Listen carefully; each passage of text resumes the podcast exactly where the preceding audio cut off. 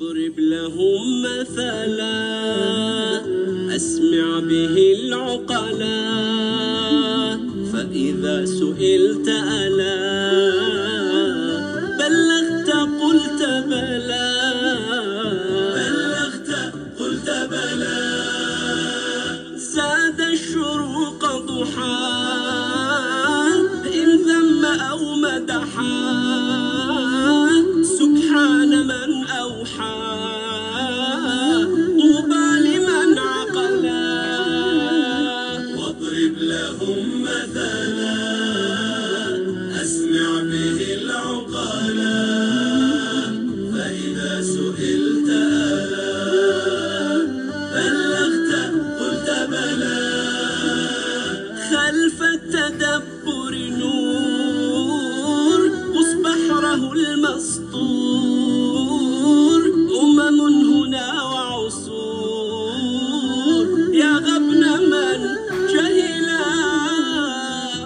الله الرحمن الرحيم الحمد لله رب العالمين والصلاة والسلام على سيدنا محمد صاحب الخلق العظيم وعلى آله وأصحابه أجمعين إخوتي الأكارم أخواتي الكريمات أينما كنتم أسعد الله أوقاتكم بالخير واليمن والبركات والطاعات نحن معا في مستهل حلقة جديدة من برنامجنا واضرب لهم مثلا ضيفنا الدائم فضيلة شيخنا الدكتور محمد راتب النابلسي السلام عليكم ورحمة الله سيدي. عليكم السلام ورحمة الله وبركاته. بارك الله بكم وبارك بكم سيدي ونفعنا بعلمكم.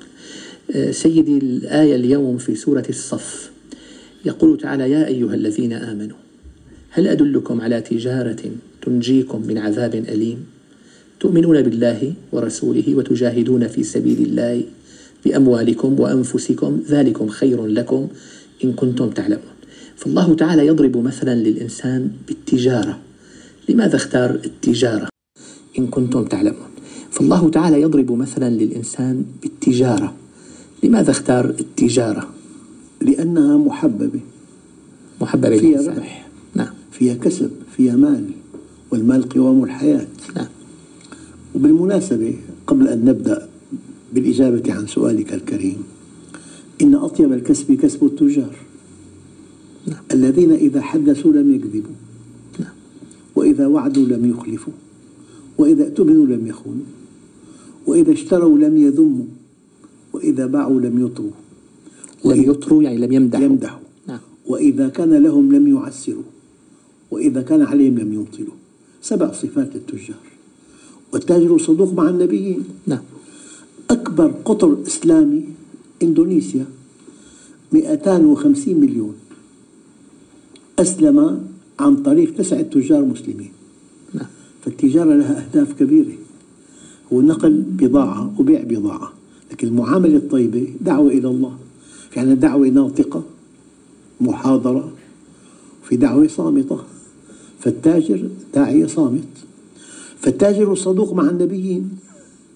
ما دام أكبر قطر إسلامي على الإطلاق سبب إسلامه تسع تجار. فالتجارة لأنه حاجة يومية. أنت كائن عندك ثلاث حاجات أساسية. إلى الطعام والشراب. إذا في شراء طعام. شراء أو صناعة أو بيع أو متاجرة. وأيام بحاجة إلى زواج. بحاجة إلى غرفة نوم صار. إلى من يعقد لك العقد. يعني هي الحاجات كثيرة جدا. حاجة إلى الطعام والشراب. حفاظا على بقاء الفرد. وحاجة إلى الزواج. حفاظا على بقاء النوع وحاجة إلى التفوق.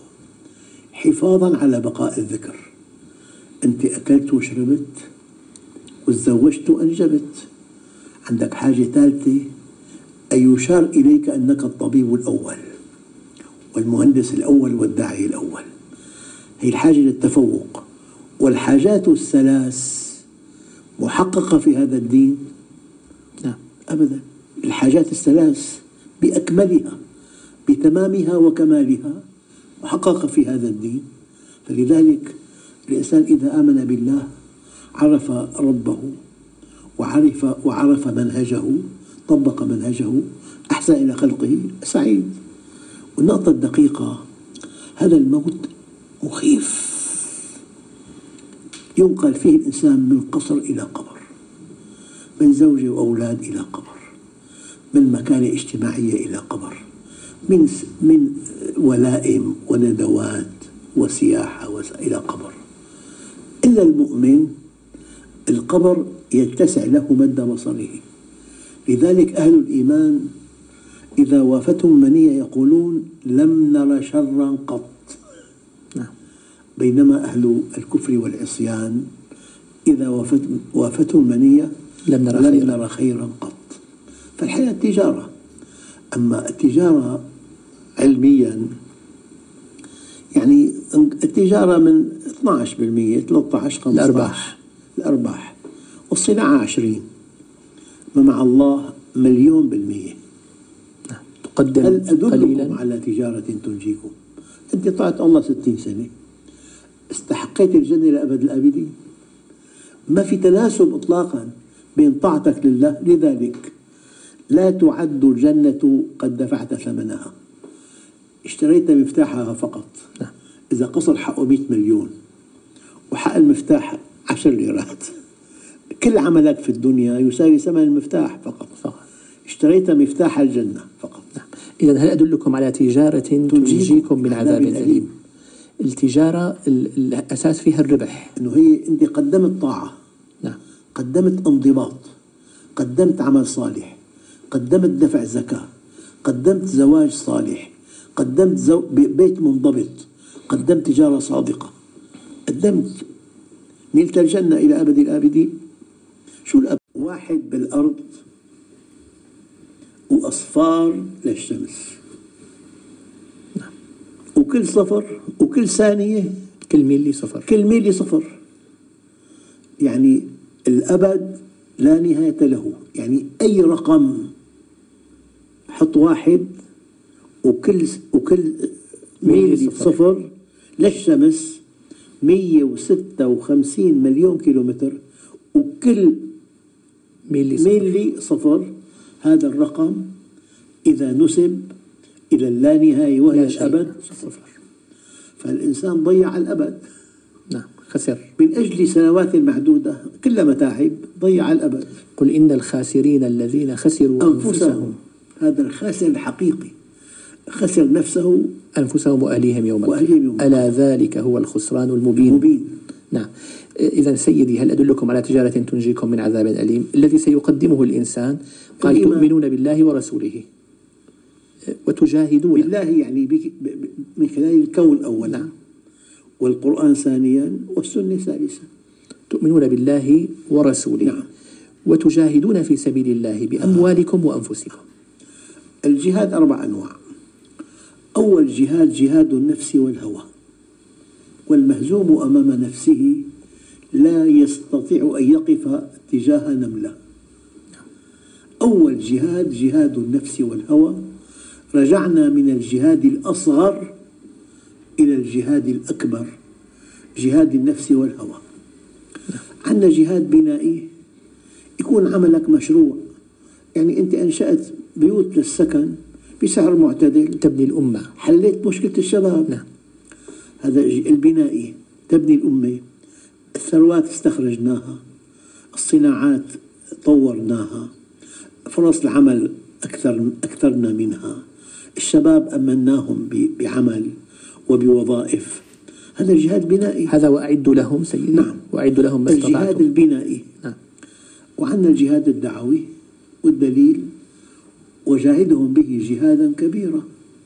نشر الدين نشر الحق توضيح القرآن السنة ال- القدوة الصالحة العمل الصالح معاهد شرعية مياتم مستشفيات.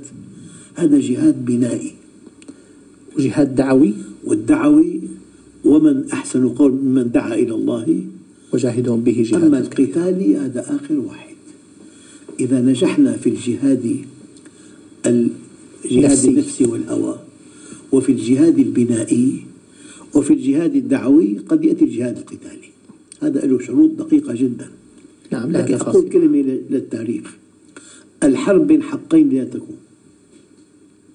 الحق لا يتعدد. بين نقطتين بمر مستقيم واحد. وبين حق وباطل لا تطول. وبين باطلين لا تنتهي. إذا سيدي وتجاهدون في سبيل الله. الجهاد قيد بأنه ينبغي أن يكون في سبيل الله. كلمة سبيل نعم. طريق معنى أنت كائن متحرك. نعم. لما الله قال له فاستقم كما أمرت أنت متحرك. نعم. عندك حاجات الطعام والشراب وحاجات الزواج وحاجات التفوق. فتتحرك في كل السبيل. هذه الحاجات هي محركات لك. فاستقم كما أمرت. وبالمنهج الإلهي لا تجد فيه عوجا ولا أمتا. لا ترى فيها عوجا ولا أمدا لا عوجا ولا أمتا. العوج يمين يسار أمتا صعود هبوط. نعم. خط مستقيم قصير واضح جلي. نعم. تركتكم على بيضاء نقية ليلها كنهارها. لا يزيغ عنها إلا ضال نعم. آه، وتجاهدون في سبيل الله بأموالكم وأنفسكم. قدم جهاد المال على الجهاد بالنفس. لأنه أهون. إنفاق المال أهون من بذل النفس. نعم. بدأ بالأقل. بدأ بال- بالأسهل. بالأسهل. بدأ بالأسهل وسنى بالأعلى. ذلكم خير لكم إن كنتم تعلمون. إن كنتم تعلمون. تتغير الأوضاع من حولنا بسرعة كبيرة ونمر حاليا بأوضاع إنفاق المال أهون من بذل النفس. نعم. بدأ بالأقل. بدأ بال- بالأسهل. بالأسهل. بدأ بالأسهل وسنى بالأعلى. ذلكم خير لكم إن كنتم تعلمون. إن كنتم تعلمون. إن كنتم لا تعلمون ترون المال هو الخير. الأخذ. والمتعة هي الخير. نعم. الأخذ. يعني في من يعطي ومن يأخذ. البطولة أن تعطي لا أن تأخذ. أن تقدم. الأقوياء أخذوا ولم يعطوا. الأنبياء أعطوا ولم يأخذوا. الأقوياء ملكوا الرقاب. الأنبياء ملكوا ملكوا القلوب. الأقوياء عاش الناس لهم والأنبياء عاشوا للناس. الأقوياء يمدحون في حضرتهم والأنبياء في غفلتهم. في غيبتهم. غيبتهم. والناس جميعا تبع لقوي أو نبي. فالبطولة أن نكون من أتباع الأنبياء. فإذا كنا أقوياء ينبغي أن نتخلق بأخلاق الأنبياء. نعم. هذا الذي قدمه الإنسان الآن يأتي الجواب يغفر لكم من ذنوبكم ويدخلكم جنات تجري من تحتها الأنهار. الحقيقة ذنب يغفر. ما كان بينك وبين الله.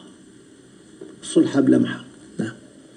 وذنب لا يترك ما كان بينك وبين العباد.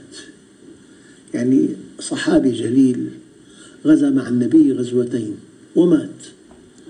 جاء ليصلي عليه قال عليه دين؟ قال نعم. قال صلوا على صاحبكم ما صلى عليه.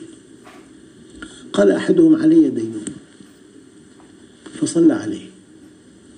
سأله في اليوم التالي أديت الدين؟ قال لا.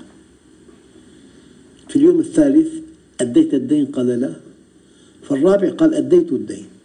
فقال الآن ابترد جلده. نعم. لأن حقوق العباد مبنية على المشاححة بينما حقوق الله مبنية على المسامحة. لذلك جاءت يغفر لكم من ذنوبكم. بعض الذنوب ما كان بينكم وبين الله. لذلك لا صغيرة مع الإصرار ولا كبيرة مع الاستغفار. نعم.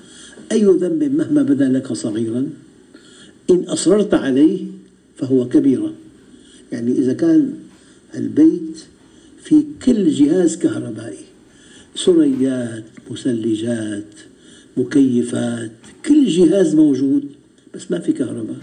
لا قيمة له. لا قيمة لكل هذه الأجهزة. أما قطع التيار لو قطع ملي أو متر مثل بعضها قطع التيار. في النتيجة. فلا صغيرة مع الإصرار ولا كبيرة مع الاستغفار. جزاكم الله خيرا سيدي وأحسن إليكم. إخوتي الأكارم لم يبق لي في نهاية هذا اللقاء إلا أن أشكر لكم حسن المتابعة. سائلا الله تعالى أن نلتقي دائما على خير. أستودعكم الله. السلام عليكم ورحمة الله وبركاته.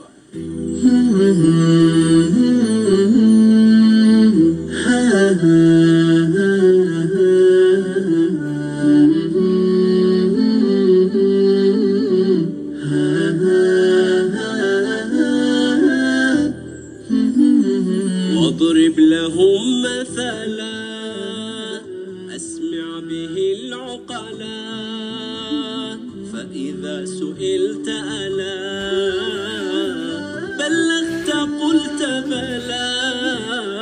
بلغت قلت بلى. اضرب له ولنا مثلا لتوقظنا.